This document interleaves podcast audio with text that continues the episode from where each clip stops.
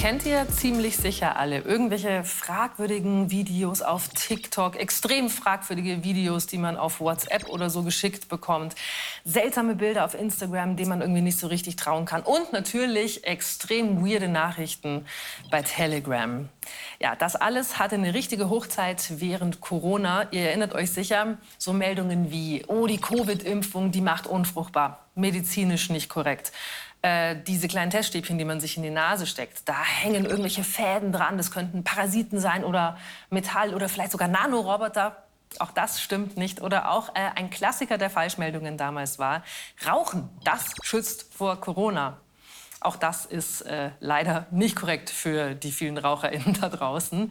Ja, spätestens seit der Corona-Pandemie wissen wir doch eigentlich, man sollte sehr, sehr vorsichtig sein und prinzipiell wenig trauen, was man so im Internet liest und sieht und hört. Nicht umsonst hat die Corona-Zeit den Spitznamen Infodemie bekommen, also eine Mischung aus Information und Pandemie, weil da so wahnsinnig viele Gerüchte und Falschmeldungen kursiert sind. Aber was kann man jetzt eigentlich noch glauben und was nicht? Darum geht es heute bei dieser Best-of-Sendung von Respekt. Wenn ihr jetzt denkt, diese ganze Thematik, die gibt es erst seit es das Internet oder Social Media gibt, dann habt ihr euch getäuscht. Weil Falschinfos in den Medien, das gibt es schon sehr, sehr, sehr lange. Und ich habe euch jetzt mal ein paar lustige und auch recht berühmte Beispiele aus der Vergangenheit mitgebracht. Fangen wir an mit diesem jungen Mann, das ist Orson Welles.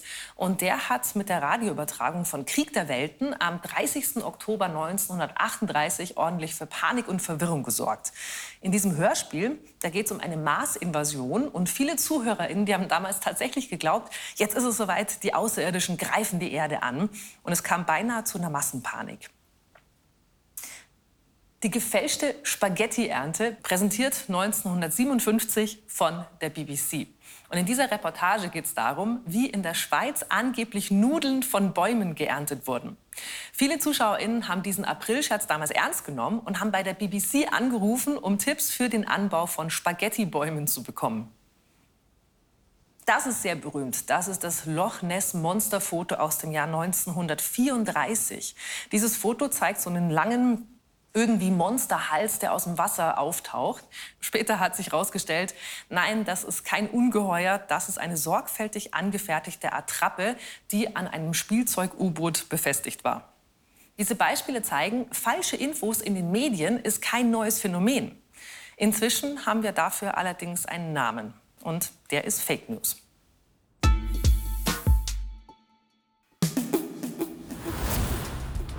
Der Begriff Fake News ist relativ neu.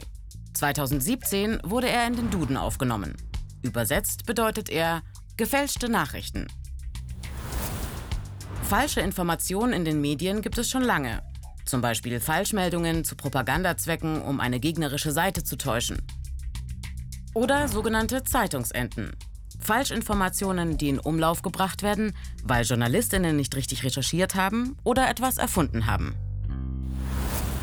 Fake News dagegen sind meist sehr bewusst hergestellte und verbreitete Falschinformationen in Text oder Bild. Sie sollen Meinungen manipulieren, von Sachverhalten ablenken oder Stimmung gegen bestimmte Menschen oder Gruppen machen. Dabei geht es meist um Themen, die gerade sehr viel Aufmerksamkeit bekommen. Eine Fake News soll schockieren und empören, damit die Meldung weiterverbreitet wird. Fake News verbreiten sich besonders gut über Social Media. Nutzerinnen mit ähnlichen Einstellungen teilen zum Beispiel auf Twitter oder Facebook diese gefälschten Nachrichten oder Bilder, wo sie ein großes Publikum erreichen können, ohne je auf ihren Wahrheitsgehalt überprüft worden zu sein. Ob die Nutzerinnen der ursprünglichen Quelle vertrauen, ist dabei gar nicht so wichtig. Entscheidend ist eher, ob sie diejenigen, von denen sie die Nachricht bekommen haben, kennen und ihnen vertrauen. Doch Fake News stammen nicht nur von realen Menschen. Um gefälschte Nachrichten oder Bilder massenhaft zu verbreiten, werden mittlerweile auch Social Bots eingesetzt.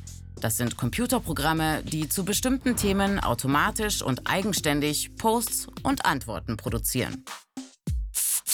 Jetzt haben wir ja gehört, was Fake News eigentlich sind. Aber jetzt fragt ihr euch sicher, wie fallen wir denn am besten nicht auf Fake News rein? Ich habe jetzt ein paar Tipps und Tricks für euch, wie ihr Fake News durchschauen könnt. Am allerwichtigsten ist es zu schauen, wer hat einen Artikel denn geschrieben. Steht irgendwo der Name der Person, die diese Nachricht geschrieben hat? Hat die Webseite ein Impressum? Ist die Nachricht von einem bekannten Medium? Grundsätzlich gilt, fehlen diese Angaben, dann ist es oft ein Hinweis auf Fake News. Hinweise gibt auch der Text selber. Wie ist denn der Schreibstil? Sachlich neutral oder sensationell und emotional? Gibt es Übertreibungen, Widersprüche in dem Text drin? Wenn ja, dann sollte man noch mal genauer prüfen, woher der Text kommt. Man sollte auch den Inhalt eines Texts überprüfen. Gibt es denn noch mehr Berichte zu diesem Thema? Sind die genannten Zahlen, Daten und Fakten richtig? Eine kleine Google-Suche kann Auskunft darüber geben, ob die genannten Zahlen mit Originalmeldungen übereinstimmen. Außerdem kann man die Google-Rückwärtssuche benutzen, um Bilder und Videos zu überprüfen. Und dabei könnt ihr herausfinden, wo die Bilder zum allerersten Mal gepostet wurden. Mitunter am wichtigsten ist aber, auf den eigenen Verstand vertrauen. Kann es wirklich genau so passiert sein? Warum sollte es genauso sein, wie in der Nachricht dargestellt? Wem nützt es? Wenn einem eine Nachricht komisch vorkommt, dann sollte man noch mal genauer hinschauen. Ja, und auch wenn man diese ganzen Tipps verwendet, es wird leider trotzdem immer schwieriger, Fakes von echten Content zu unterscheiden.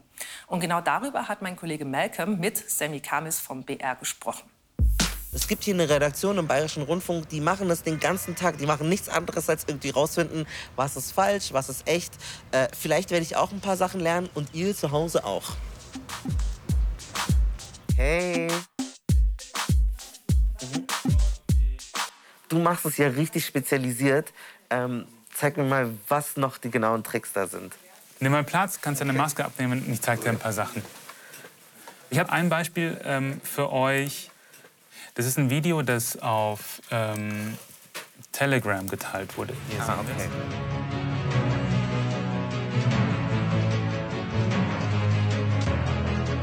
Was siehst du bis hierhin? Also, diese Person heißt Melisa oder Official Melisa und sie liegt im Krankenhaus und man hört eine dramatische Musik. Genau, sie hat eine Atemmaske auf, sie, wird, sie kriegt so eine, so diese Infusion oder sowas? Ja, sie hat Infusionen sieht man und dass sie so Sauerstoff äh, mhm. zusätzlich bekommt.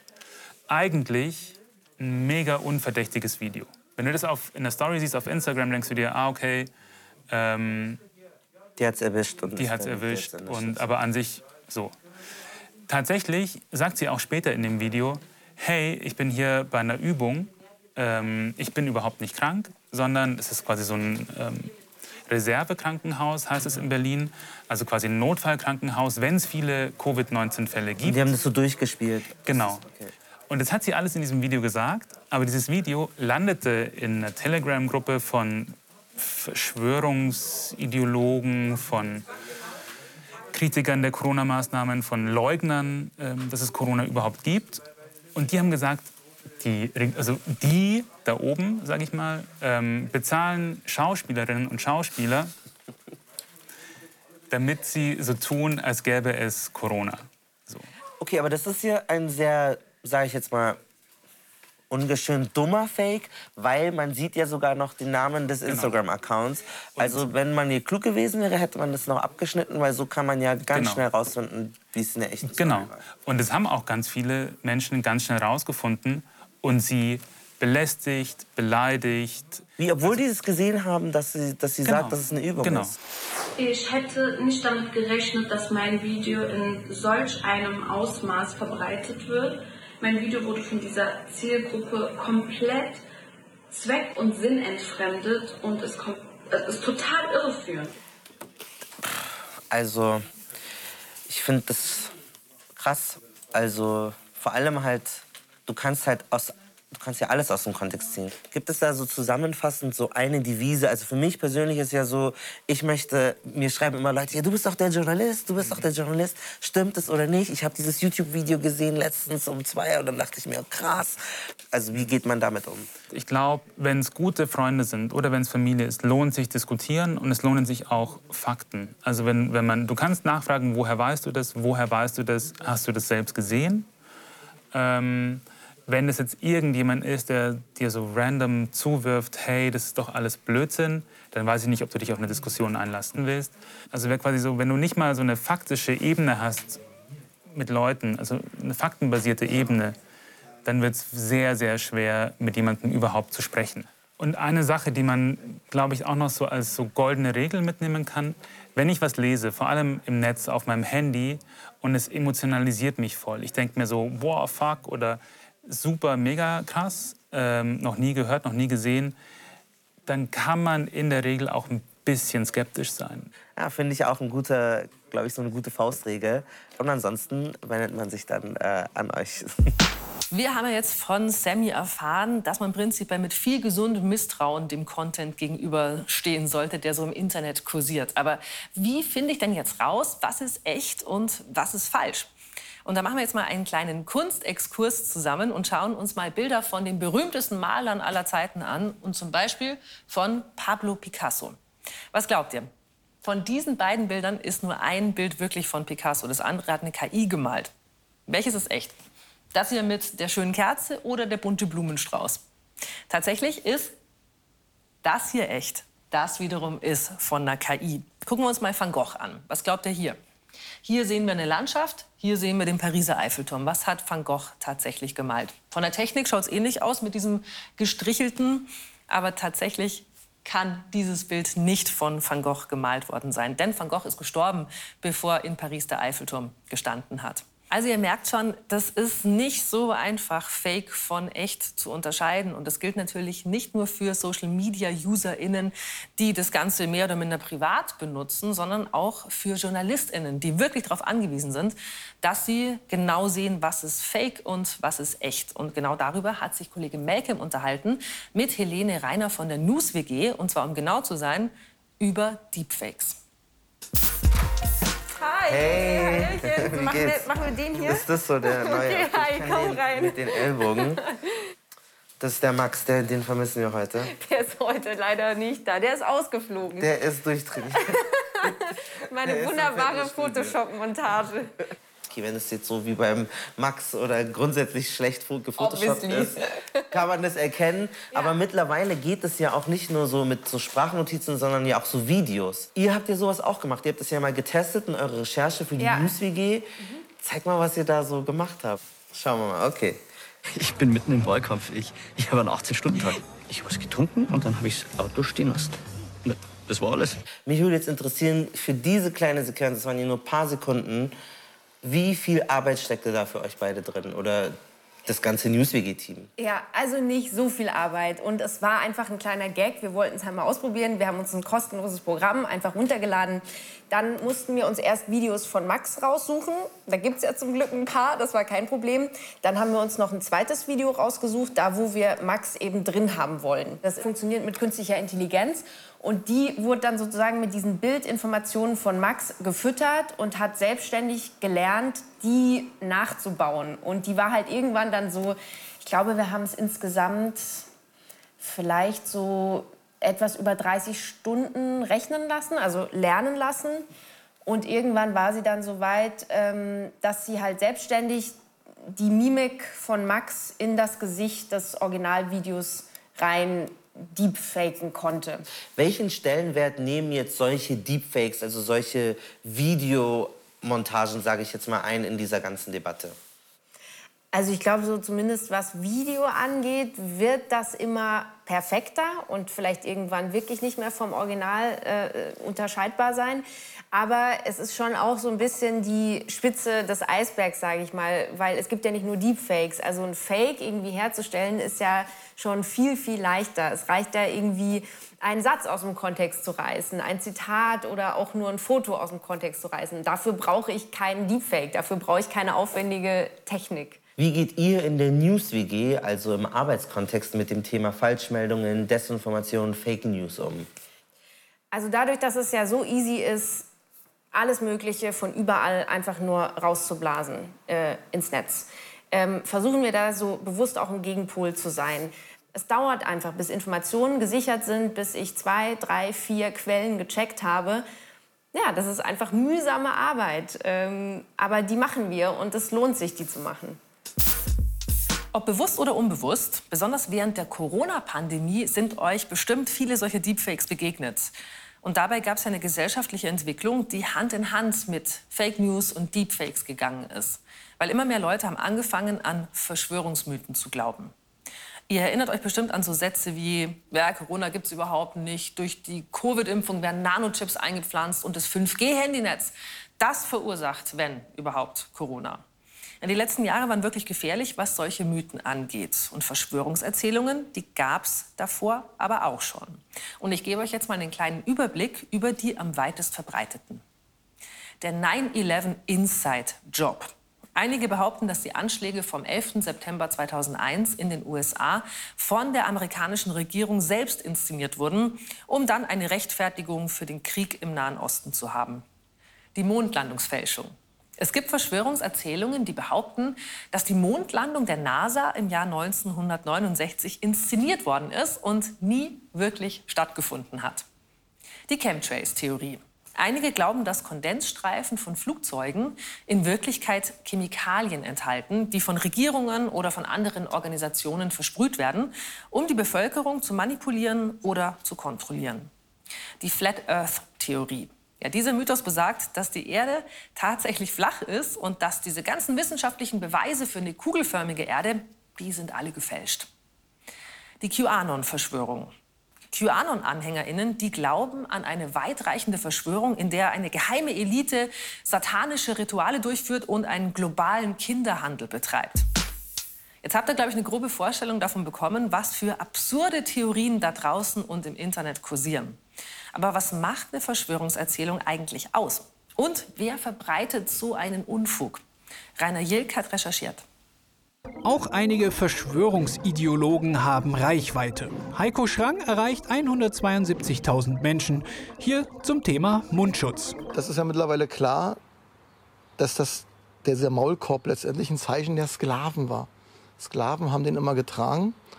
Und ihr müsst bitte mal darauf achten im Supermarkt, Leute, die überhaupt mit diesem Zeichen wie eine Offenbarung des Johannes, also quasi, man kann schon sagen, mit dem Zeichen, Satan-Zeichen hier rumrennen auf den Straßen, wie die Körperhaltung ist. In der Regel ist die so. Führender Verschwörungsideologe in Deutschland ist derzeit Ken Jepsen. Ich habe neulich mit Julian Eicher telefoniert. Ich meine, seine Mutter ist äh, Ilse Scholl von Geschwister Scholl, wenn ihr euch erinnern wollt. Und der hat mir bestätigt, also die Scholls damals, die wären bestimmt nicht im Homeoffice geblieben, wenn der Führer gesagt hat, äh, im Moment äh, äh nicht auf die Straße gehen. Äh, verboten, nicht auf die Straße gehen. Hat übrigens der Führer nie gesagt. Ne? Man konnte bis 1944 in Deutschland auf die Straße gehen. Obwohl es die Tommys gab, obwohl es jede Menge Fliegerbomben gab, obwohl es jede Menge Blindgänger gab, war es nicht so gefährlich wie jetzt. Weil es eine Situation, die ist vergleichbar mit dem Zweiten Weltkrieg. Das sagt unsere Kanzlerin. Ich wiederhole das bloß. Also wer ist hier eigentlich irre? wer ist irre? Und wer ist noch irre? Wer sich das anhört? Ja, die Zeit während des Lockdowns bei Corona, die war natürlich alle, war richtig besonders für uns alle. Und die ganzen Verschwurbler und Verschwörungstheoretiker sind aus ihren Ecken gekrochen und hatten eine richtige Hochphase. Die drei wichtigsten Meinungsführer, also äh, Hildmann, Schrank und ähm, Jepsen, haben wir natürlich angefragt für ein Interview, aber wir haben leider keine Antwort bekommen. Das ist sehr, sehr schade. Ich hätte natürlich viele, viele Fragen. Influencer beschäftigen sich also jetzt nicht wirklich primär gerne mit Politik, zumindest jetzt mit Politik, so wie wir sie kennen. Ein Drittel der Deutschen glaubt allerdings, laut einer Umfrage, dass an diesen Videos von Jepsen und Co. wenigstens irgendwas dran ist. Und da ist, glaube ich, der gefährliche Punkt. Katharina Nokun, die hat ein Buch geschrieben, das heißt Fake Facts, wie Verschwörungstheorien unser Denken bestimmen. Und da habe ich jetzt noch ein paar Fragen. Katharina, warum sind denn diese Verschwörungstheorien oder Geschichten überhaupt so populär. Also ich meine, viele der Dinge sind ja ganz leicht zu widerlegen mit einem minimalsten Faktencheck, aber trotzdem sind sie unfassbar populär. Ja, wir sprechen ganz bewusst von Verschwörungserzählung und nicht von Verschwörungstheorie, weil es eben keine Theorie im wissenschaftlichen Sinne meistens ist, sondern das ist eher eine Glaubensfrage oft. Warum Verschwörungserzählungen so attraktiv sind, das ist eine gute Frage und das unterscheidet sich von Fall zu Fall, würde ich sagen. Also es gibt auch Menschen, die haben so ein instrumentelles Verhältnis zu Verschwörungserzählungen. Das heißt, in dem Moment, in dem ich mir so eine Heldengeschichte konstruiere, glaube ich, bin einer der wenigen, die sozusagen die Wahrheit gefunden Haben, kann ich mich ja auch über andere stellen. Ich kann mich sozusagen als Held meiner eigenen Geschichte fühlen. Und das ist für einige Menschen eben attraktiv. Gerade in Krisensituationen ähm, erzeugen Verschwörungserzählungen außerdem so eine ja, Illusion von Kontrolle, kann man sagen. Das heißt, ähm, während um einen herum die Welt in Chaos versinkt, beispielsweise durch eine globale Pandemie ganz theoretisch äh, betrachtet, kann es ja sein, dass wenn ich glaube, ich weiß zumindest, da steckt ein Plan hinter, ich kann die Akteure benennen, ich weiß jetzt, wie es weitergeht, ähm, dann gibt mir erst so ein, ähm, ja, so ein Gefühl von Kontrolle zurück. Was haben denn eigentlich diese Verschwörungserzähler davon, wenn man jetzt zum Beispiel Ken Jebsen mal nimmt? Man kann natürlich nur spekulieren, warum Menschen so etwas verbreiten. Ich würde tatsächlich so weit gehen und zu sagen, naja, ich glaube schon, dass viele tatsächlich daran glauben. Wobei man natürlich ähm, auch sieht, dass es Geschäftsmodelle gibt, die mittlerweile auf dem Verbreiten von Verschwörungsmythen basieren. Also ein Beispiel, da wird ähm, Leuten gesagt, ähm, Strahlung, Handystrahlung würde Gedankenkontrolle verursachen und im passenden Shop gibt es dann irgendwie einen Aufkleber für 50 Euro, den man sich einfach aufs Smartphone machen kann und dann kann man munter weiter telefonieren. Wie gefährlich sind denn solche Verschwörungserzählungen? Ja, die meisten Menschen denken bei Verschwörungserzählungen immer so an äh, lustige UFO-Geschichten. Und ich muss sagen, mir ist das Lachen halt wirklich vergangen nach der Recherche zu unserem Buch. Stellen Sie sich mal vor, Sie sind ein Angehöriger, Sie sind ein Freund. Das ist jemand, der Ihnen was bedeutet. Und Sie merken langsam, wie der sich entfremdet. Und gerade im Gesundheitsbereich kann das dazu führen, dass Menschen dann auch Behandlungen verweigern, beispielsweise bei Krebs, weil sie eher irgendwie glauben, es gebe eine große Medizinverschwörung. Sind Verschwörungserzählungen auch eine Gefahr für unsere Demokratie? Ich würde definitiv sagen, dass Verschwörungserzählungen ähm, eine Gefahr für unsere Demokratie sein können, wenn sie in weiten Teilen der Bevölkerung verbreitet sind. Nehmen wir einmal eine Verschwörungserzählung, die in rechtsextremen Kreisen derzeit sehr populär ist. Ähm, da geht es eben um, um Migration, ähm, da geht es eben so um Mythen, die über Geflüchtete erzählt werden. Ähm, da werden diese Menschen quasi zu Invasoren hochstilisiert. Und das spricht ja auch einem Menschen dann auch irgendwo die Menschlichkeit ab und legitimiert ganz einfach Gewalt. Und wir wissen eben aus Studien auch, dass Menschen, die an Verschwörungserzählungen glauben, ähm, sich grundsätzlich eher aus der aktiven Demokratie irgendwo entfernen. Also sie gehen weniger wählen, sie engagieren sich weniger. Ich meine, ist ja klar, wenn man glaubt, alles ist abgekartet und Teil eines großen Spiels, ähm, warum soll man sich noch engagieren? Menschen, die an Verschwörungsideologien glauben, die sind also nicht unbedingt harmlose Spinner mit Aluhut, die so ein bisschen Quatsch im Internet verbreiten. Nee, das kann tatsächlich eine ganz große Gefahr für unsere Demokratie darstellen. Aber was machen wir denn jetzt mit den ganzen Falschmeldungen, Deepfakes, Fake News und so weiter? Können wir die einfach verbieten? Können wir einfach sagen, nee, sowas darfst du im Internet nicht lesen? Oder ist das dann eigentlich Zensur? Und wir haben doch eigentlich Meinungsfreiheit in Deutschland. Ihr merkt schon, das ist nicht so einfach. Kollegin Sabine Pusch hat sich da mit Stefan Weichert genau darüber unterhalten. Und zwar über den Fall vom Ukraine-Krieg, über den es ja jede Menge sehr gefährliche Falschmeldungen gibt. Das Wort Zensur ist im Frühjahr 2022 auch in Europa öfter gefallen. Da wurde nämlich durch die EU die Verbreitung der russischen Staatsmedien RT Deutsch und Sputnik untersagt. Das sind zwei Newsportale, finanziert vom russischen Staat, die sehr oft auch schlicht falsche Inhalte und ziemlich heftige Meinungen im Netz und im Fernsehen publiziert haben. Verboten wurden sie, weil die Sender keine Sendelizenz hatten und trotzdem ihr Programm ausstrahlen wollten. Und weil beide Sender nach Auffassung der EU zur Verbreitung von Kriegspropaganda dienen und deshalb mit Sanktionen belegt werden sollten. Auf vielen Social-Media-Kanälen wurden sie schon ein halbes Jahr vorher entfernt. Facebook, YouTube, TikTok. Im März darauf dann verfügte die EU, die Portale und Sender dürfen nicht mehr senden bzw. übers Netz erreichbar sein. Das hat ziemlich krasse Diskussionen ausgelöst, weil Sender und Internetplattformen verbieten.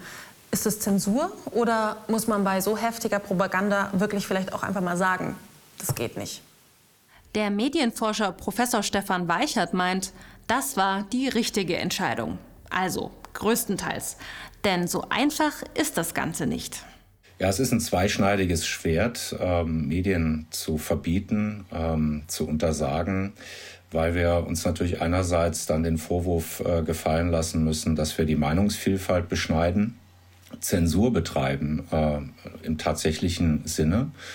Auf der anderen Seite wollen wir natürlich nicht der Propaganda Vorschub leisten. Und das ist natürlich in Kriegszeiten besonders wichtig und äh, auch in dem Sinne gefährlich, weil wir einen Informations- und Medienkrieg erleben, der jetzt hier gerade von russischer Seite ja nicht nur seit vielen Wochen, sondern seit vielen Jahren äh, praktiziert wird. Und jetzt konkret anhand dieser beiden Beispiele, warum war es denn genau richtig und wichtig, den Schritt zu gehen? Das ist deswegen wichtig, weil wir reden ja hier über die Gefahr eines möglicherweise atomaren Weltkrieges. Ähm, das heißt, in so einem Fall, finde ich, müssen auch äh, nahezu alle Mittel recht sein, um das zu verhindern. Und Propaganda ist hier ein wichtiges Instrument für Meinungsbildung, für Stimmungsmache. Und wenn wir da einen Hebel ansetzen können ähm, als vereintes Europa, dann sollten wir das definitiv tun. Inwieweit ist es denn nicht auch ein problematisches Zeichen in Richtung Pressefreiheit, wenn man Dinge verbietet, wenn man zensiert? Das ist genau äh, das, wo wir uns mit angreifbar machen als Demokratie. Wo äh, endet sozusagen freie Berichterstattung? Wo fängt Propaganda an? Äh, das ist halt unheimlich schwierig einzuschätzen. Wer, wer soll diese Einschätzung vornehmen? Äh, Medienrechtler? Wissenschaftler, Politiker, da bewegen wir uns eigentlich häufig in einer Grauzone. In dem Fall finde ich es aber wirklich konsequent, weil das äh, Maß wurde hier doch überschritten. Äh, und dieser Sender ist ja eindeutig von der Struktur her in Staatshand. Äh, der wird von einem Oligarchen geführt, der sich Journalist nennt, aber bekannt dafür ist, seit Jahrzehnten Lügen äh, zu verbreiten und im Sinne Putins zu handeln. Und da gibt es, glaube ich, kein, keine zwei Meinungen, äh, dass das ein eindeutiges Staatsinstrument ist.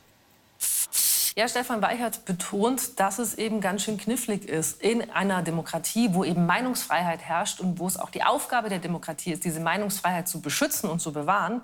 Und da gleichzeitig eben Fake News, Falschmeldungen, Falschmythen äh, und so weiter, das alles aus dem Internet zu verbannen. Was heißt das denn jetzt für euch? Was heißt das für uns alle? Naja, das heißt, dass wir wachsam sein müssen, wenn wir im Internet unterwegs sind, dass wir kritisch sein müssen. Wir haben versucht, euch jede Menge Tipps zu geben, aber am Ende ist es euer Gefühl und euer Verstand, die euch hoffentlich sagen, was auf Instagram, Reddit, TikTok und so weiter echt ist und was eben nicht. Ja, und mit diesen hoffentlich ein bisschen mutmachenden Worten verabschiede ich mich von euch für heute und wir sehen uns das nächste Mal wieder hier beim natürlich stets vertrauenswürdigen Respekt. Tschüss.